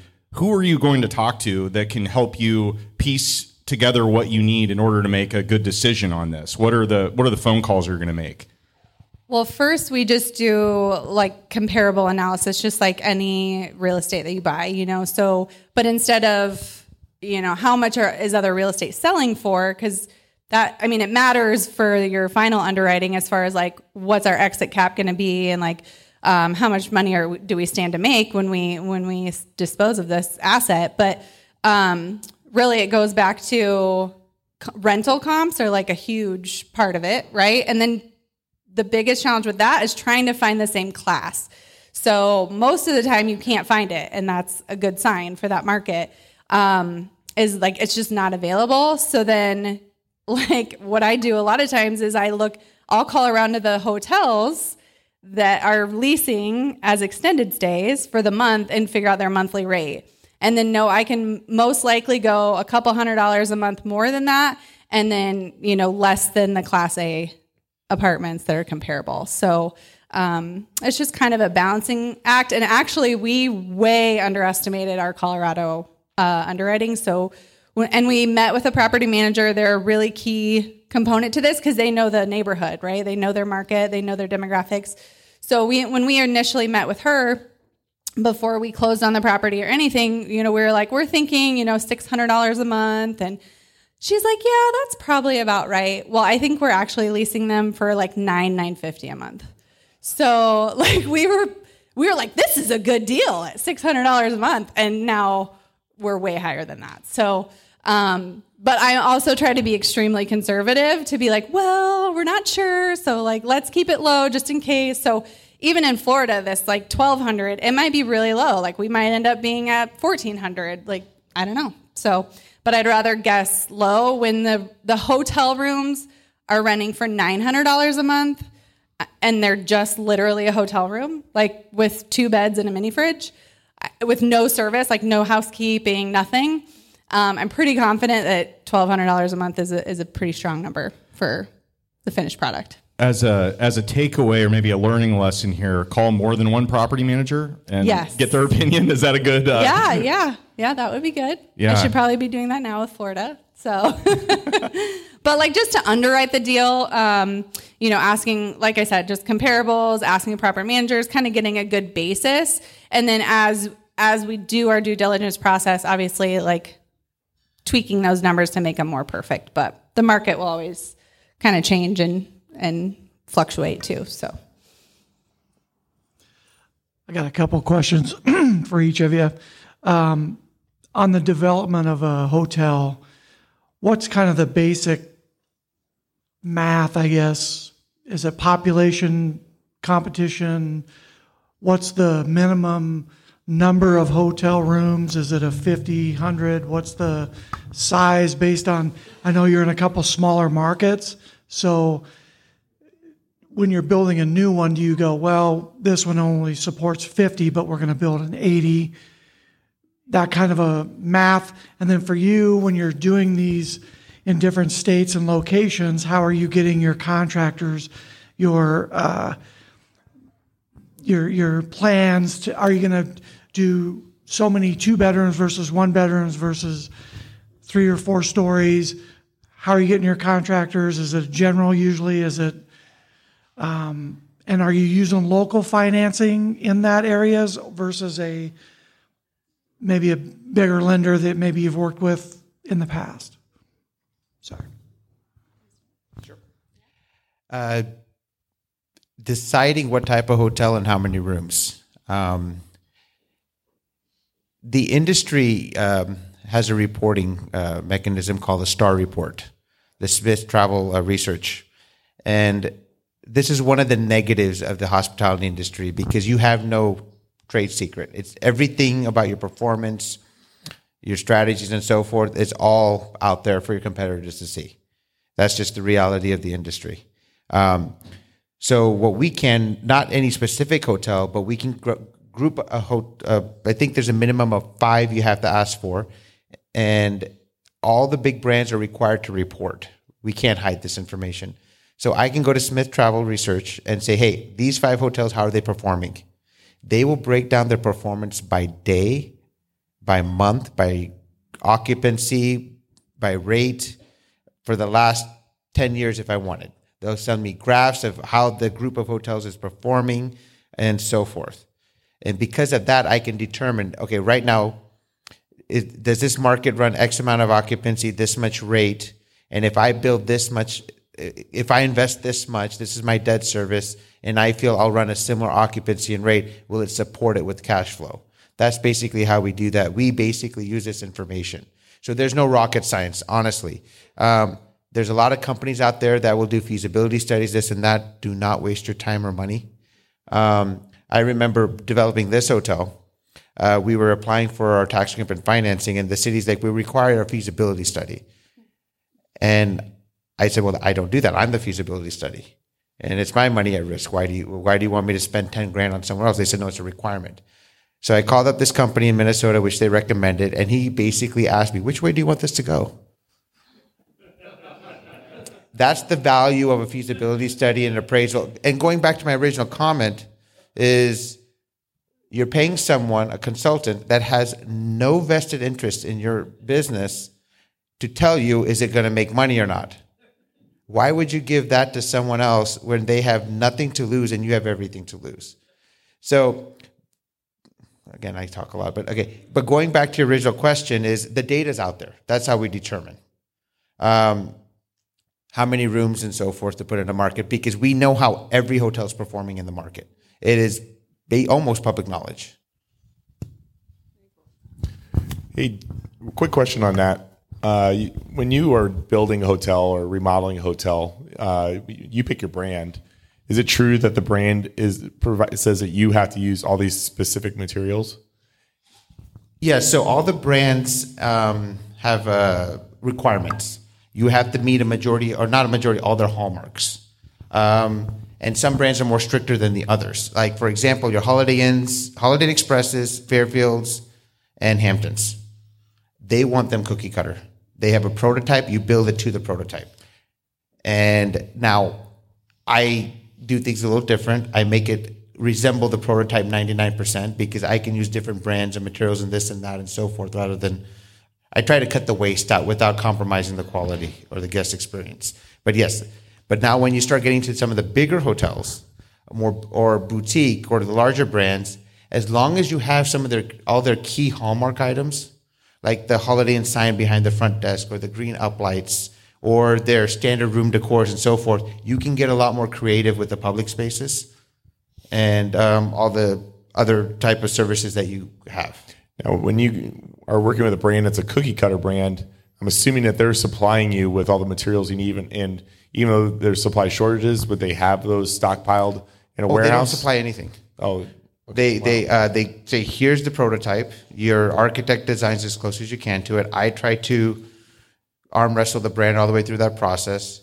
Um, but they tell you this brand of paint, this Sherwin Williams color, this type of flooring, this and type. But you have to go source it. got it. So um, I do all of that. Yes, but they don't they don't sit there and sell you any of the product. They don't sell anything. And to follow up that, with picking a brand, is there um, is there benefits to going? I, I know you mentioned like the level of brand, but I'm assuming uh, from what I've heard through other podcasts that right now because the the stocks want you know are dictating how many hotels they want they need to buy right or how many brands they need to get out there. Are they paying for that brand to be put on the building at this point? No. No. I pay through the nose. Let me give you an example of an 80 room Fairfield, by for example. To even apply for consideration, you got to send them a $55,000 check with your application. If they choose you, then um, before you open the door of an 80 room Fairfield Inn, between all the fees and expenses that you need to pay the brand directly, it's about three to four hundred thousand dollars that the brand take makes up upfront, on top of the ongoing fees as you operate.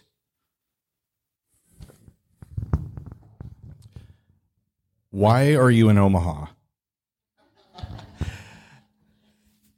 I'll make this quick. Um, mom and dad, I grew up, uh, we're blue collar. Um, uh, they came here from India um, in the early 70s.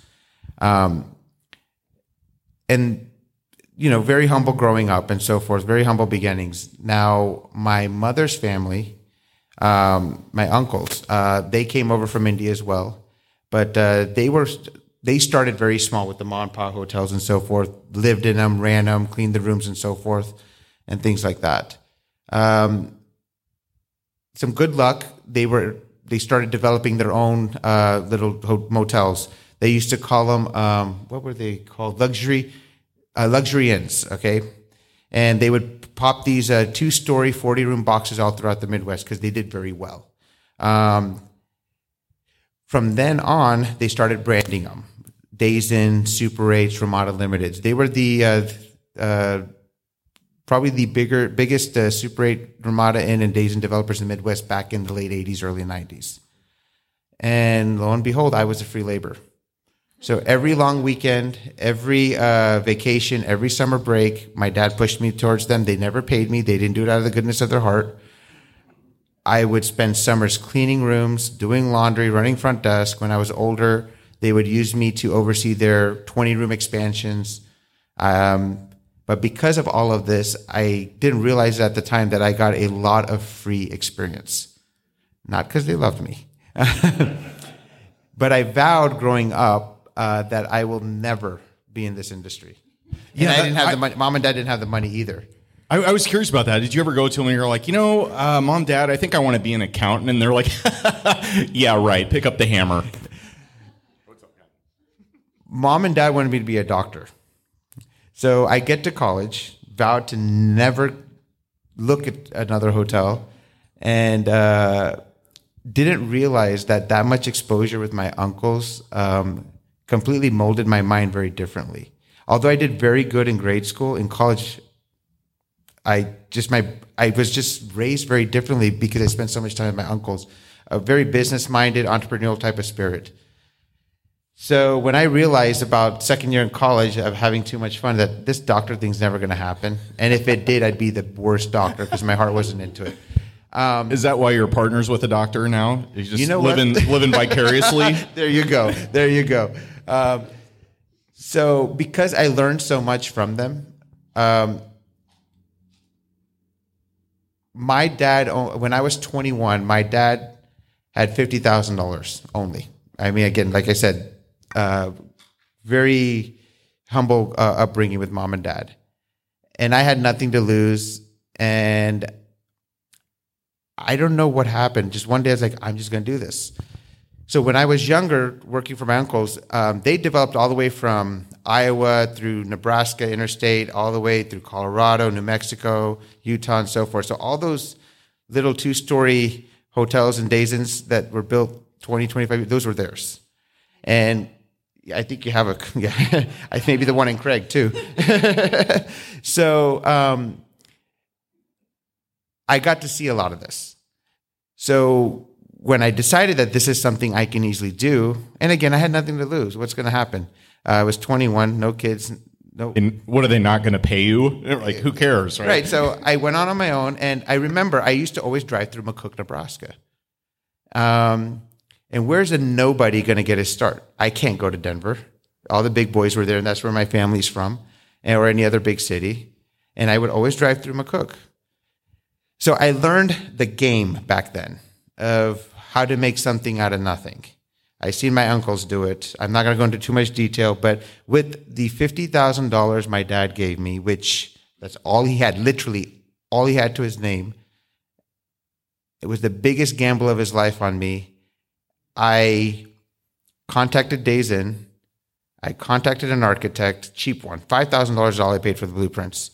Uh, convinced the bank. Well, I made the fifty thousand look more than that through things I learned from seeing my uncles do, and I was the general contractor for a forty unit Days Inn in McCook, Nebraska.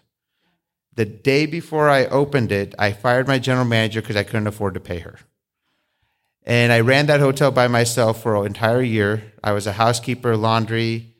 Um, I had a cordless phone. There was an apartment behind the front desk. I would two or three times a week between 2 and 3 a.m. I'd go to the 24 hour Walmart to pick up my breakfast supplies, and I ran the hotel by myself. And I outdid the Holiday Inn Express down the street. Made a lot of cash, and I sold it for about 35% more three years later. And then I built another one, Hastings. And then from there, I went to Lincoln and built my first express and so forth. And then uh, Dr. Gangahar, um, it took us about six to seven months to convince each other. He, he approached me because by then I was buying franchise rights uh, in certain areas, and um, I was across the street from his business. And he takes me to a football game. He's like, "How long? How are you going to do all this? One at a time." I was just a dumb kid, you know. And um, it, it's about six to seven months convinced me. He's like, "Let's do it all together." So him and I are equal equity partners, uh, dollar for dollar, and um, we got together. Um, it's one of those rare um, partnerships um, where we do not take our personal situation when we make business decisions. It's solely what's best for the business, even if it hurts us personally. It's that philosophy where we can fight like cats and dogs, negotiating a business thing or dis- a disagreement between us. But as soon as that door's closed, it's personal. It doesn't bleed into it. It's a very disciplined partnership. But yeah, that's how I started. Um, and now I take care of mom and dad and so forth. Things have been very fortunate. Do you uh, did you put them to work now? It's like your turn, mom and dad. They're they're on the payroll here. They're back there folding No, towels. no, no, no. They offer all the time. I don't let them. I don't. I don't let them uh, do it at all. They offer to this day. They still offer. So Are you done, Owen? I, I'm You done. good? Yeah, probably not. Probably not. But go ahead. Um, no, I guess uh, Owen kind of stole my thunder, but um, I was going to ask Kurt, right? Uh, I was going to ask you what how you got into the hotel gig. So it's really interesting. But Andrea, I guess one of my biggest questions as an investor is going outside of Nebraska. I'm thinking more along the lines of tax purposes. Um, what is the biggest thing that you've had to like hurdle, jump over when it comes to like taxes and investing outside of Nebraska versus inside when you live here? Um, I mean, taxes don't really matter what state you live in and where you invest. Because, like, the LLC is I mean, we have a Colorado LLC, but like that doesn't matter. so like we and like we don't have hospitality tax, you know, because we're an apartment. So, um, I mean, there's not really like I don't have to pay Colorado income tax for me personally because the business owns it, you know. So, um, I guess there's not really like tax disadvantages to investing out of state. Um, there's a lot of tax advantages for you know, multifamily if you guys don't know that. Um, and ex- especially with what we're doing, considering it's a complete renovation. If you guys, I, I think if you were at the um, tax one, you learned a little bit about cost segregation. Like because we're buying brand new everything, like the cost segregation is huge, and so like there's a huge uh, loss carry forward for the passive investors, and so it's like a really good. It's even a bigger tax advantage than just a standard apartment building. So, um, so that's one benefit. Uh, but I don't really think there are any disadvantages. If there are, I'm too dumb to know them yet. So, but no, I mean, um, I mean, I've I've done business in Iowa and Nebraska and cross state lines and things like that in my other businesses, and like it's just never been it's not an issue. So you could probably speak to that a little bit too. But um, to circle back to the other question about the, and it kind of relates to challenges out of state, like you said, um, and the construction thing. So, what do we do about uh, contractors? So, with this first one, we did, um, we hired a local contractor, and in a town of 10,000 people, we had two options. So, we had a custom home build, we had two custom home builders, and everyone told us that the one was like ridiculously expensive. So, then we went with the other one. and we didn't even get a quote from the other one because everyone's like, oh, he's so busy and he's so expensive, and you'll never, you know. Um, so mistake number one. Um, so we've learned our lesson with that as far as not necessarily just going with the more affordable one just because he's more affordable, which that's kind of a rookie mistake. But um, so Axel and I have done a lot of the um, construction ourselves, which luckily we already know how to do that. Um, but it wasn't in our plan necessarily, so that's been a huge learning experience. So for our Florida one, I absolutely will not do this again without a contractor as a partner. So we have, I actually met a guy at uh, the BiggerPockets conference um, in October. I just happened to sit next to him at dinner one time. And he's like, Oh, I'm a contractor in Orlando and, you know, blah, blah, blah. And I was like, Oh, yeah, I'll probably never invest in Florida. Um, just because I didn't think it's such a hot market. If you guys don't know that, like, it's like one of the top markets in the United States. So I was like, I'll never be able to afford it. And um, then I came, my other partner brought this across, and he's like, oh, it's in basically Orlando. And so then I called up the guy I met, and I'm like, hey, would you be interested in partnering with us? So we, you know, got to know each other better. And like, as an equity partner, I know he's going to have a vested interest in making sure that the, that he doesn't just like ditch the construction for like a month and not care that nothing's happening. Um, and understand that every day that a room is not converted is like costing us, you know, X amount of dollars. So he understands that. He already owns a multi million dollar construction company. So for him, this isn't like starting from the ground up. Like he already has the crew, he already has the project manager. Um, and any, and then because Florida is so great, if we can find more, in that area, like we'd like to kind of farm Central Florida a little bit because I already have him as a partner. So it's it's just going to be or if it isn't another market, like I will not invest in another market again without a construction partner. So I think for me, being out of state, like that's key. And then um, finding an awesome property management company too. So because I cannot manage, I'm horrible property manager anyways, let alone like being out of state. So um, you know that that's the two key players that, that have to be there for it to make sense. Yeah. Question, Andrea. Yes. Let's talk.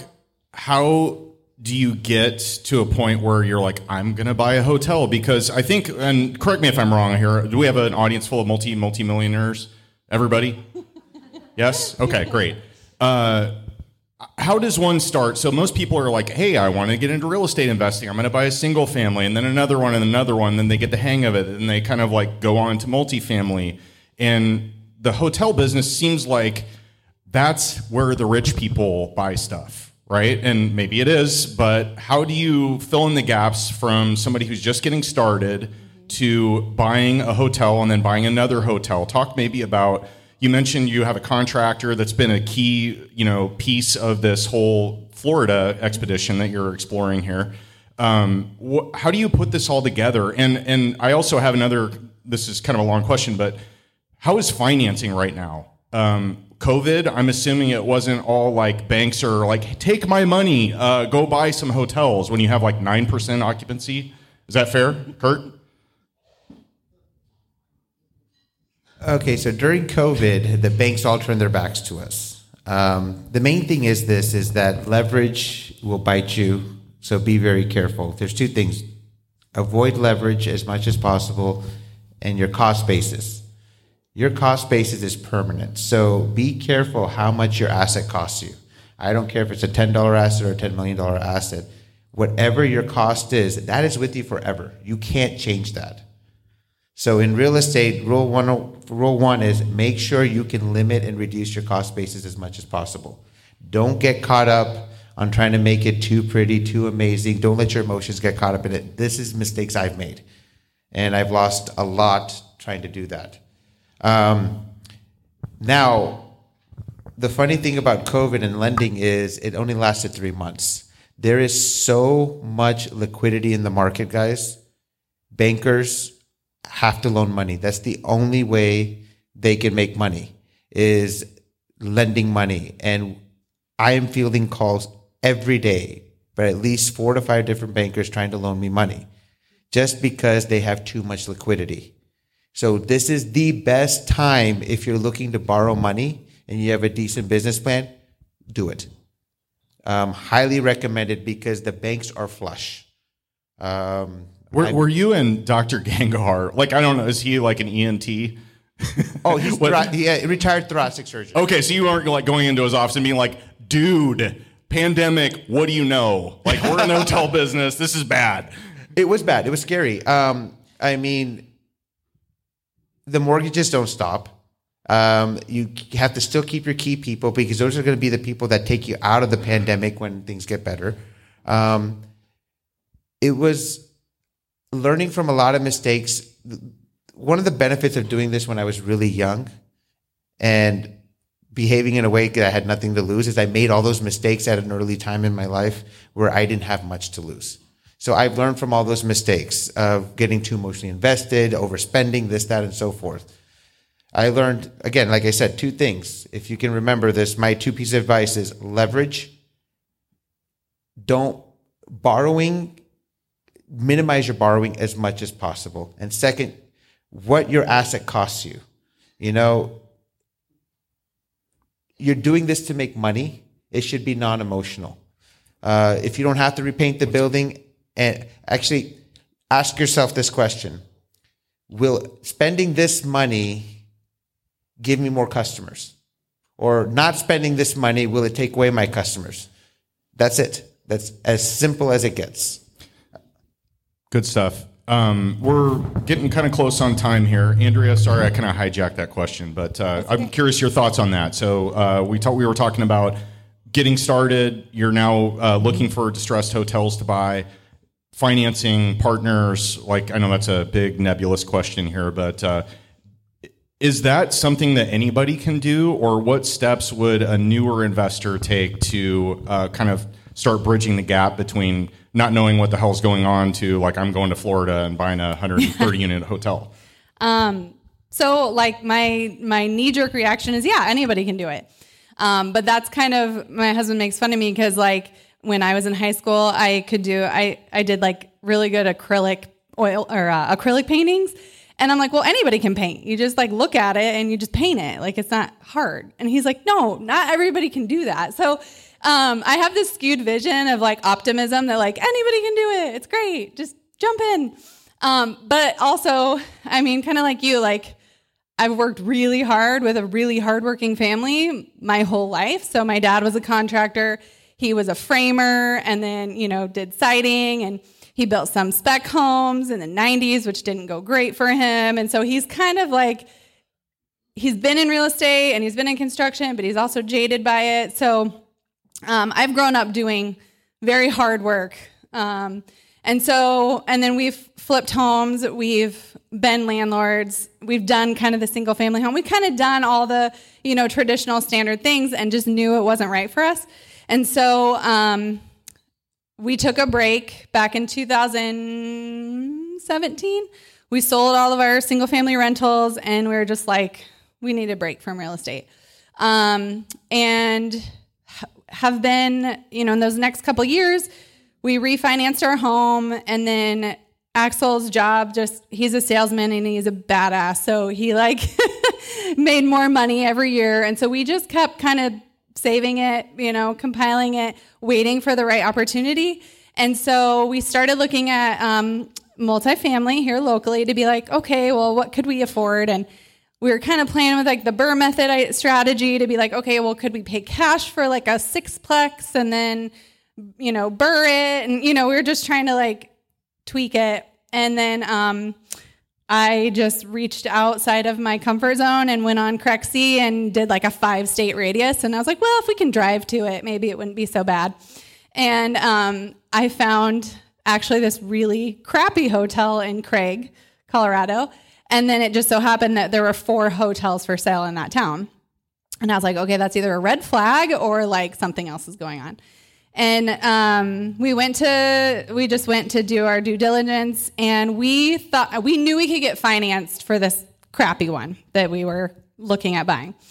And um, we get there and it was just, I mean, for lack of a better term, it was like a crack house. Like, and we we're like, oh my God, we'd have to like, get rid of all these people and like the foundation was really bad. It just wasn't a good buy, right?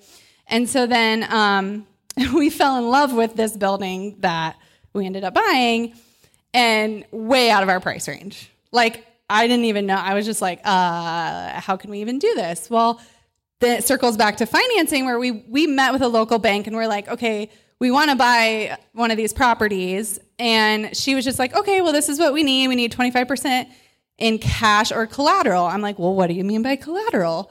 And like, what counts, you know? And she's, we're going over it. And I'm like, so if we have real estate worth, you know, 25% down, we don't have to put any cash into it. And she's like, right. I'm like, okay, well, maybe we could make this property work, you know? And so, because we have family that has collateral, and we're like, well, maybe that didn't, didn't end up happening. But that gave me the confidence to try, right? To be like, oh, well, if I if I don't have to come up with two hundred fifty thousand dollars cash, like maybe I can buy it. Um, and so it just gave me the confidence to like really dig in and really underwrite the deal and really like uh, you know move forward like it was a reality. And then um, once I underwrote it, I had networked with enough people in multifamily to be like, hey you want to take a look at this? And they, of course, jumped right all, all over it because it's just so much better returns than standard multifamily. Um, and so it was extremely easy to raise uh, the capital. Um, and the bank, like I said, was like dying to lend us the money, kind of like you said. And they they did flat out say, if it's a if you're going to keep it as a hotel, we will only loan you fifty percent. If you're going to change it to apartments, we will loan you seventy five percent. So it definitely, um, they were not interested in the hospitality industry. And um, even their board, when they had to like approve our financing towards the end, like right before closing, there was like one guy on the board was like, oh, "I'm not sure because it's a motel," and she's like, "They're converting it. It's fine." Um, and so, like, they were very excited to loan us the money the investors are very excited to put equity into it. So we did put just as much equity into it or capital into it as all of our equity partners, but um, that came from a lot of discipline, a lot of saving, a lot of weight, you know, holding. Um, it's hard to hold large sums of money and just waiting for an opportunity. So um, we did that, and and we were just fortunate enough to come across this opportunity and um, I guess that's how it started, and that's where we're at. So I do think anybody can do it, but not if you've never done anything in real estate before. maybe start with a few little flips and uh, maybe even be like a passive investor if you have that kind of money and and learn, and then and then you can jump into it. So on that note, um, a lot of hotels did not make it through the pandemic. It wasn't this big fire sale that everyone expected, but there are some bank owned assets out there. That is a great avenue if you guys are interested in something. What she's doing is going to lenders directly that are holding these assets that they've taken back because the original owner couldn't afford it or couldn't make the mortgage. Trust me, those are the best deals. Yeah. Um, you just, I mean, you there's several banks I would say even here, like uh, you know Pinnacle, Great Western Bank, uh, First National, Union Bank and Trust. They have decent sized hospitality uh, portfolios. I can't say that they have any distressed assets or not, but that's one great avenue is going to lenders directly and say, hey, can you show me your portfolio of assets that you're taking back or have taken back or close to taking back? Trust me, they will be very happy to show it to you and you can get a phenomenal deal they and, and chances are if you're going to change the use they'll probably finance you directly themselves just because they want to be able to uh, mitigate the damages uh, against their balance sheet so I know that uh, Sanjay, which was supposed to be here tonight, and he had a hotel emergency. Uh, that that's his business structure is that he turn he buys those bank distressed properties and uh, turns them, and then uh, makes a quite a nice profit on those. Uh, and we'll, we'll get into a little bit more of that on a podcast in the future, but um, definitely want, something we'll look into. But thank you so much, guys. We've gone a little bit past our time tonight. Uh, I, how can this group support you guys? That's my that's my question for you guys before we conclude. no guys i'm just glad you guys came you guys tolerated my long-winded answers um, thank you very much for showing up Awesome.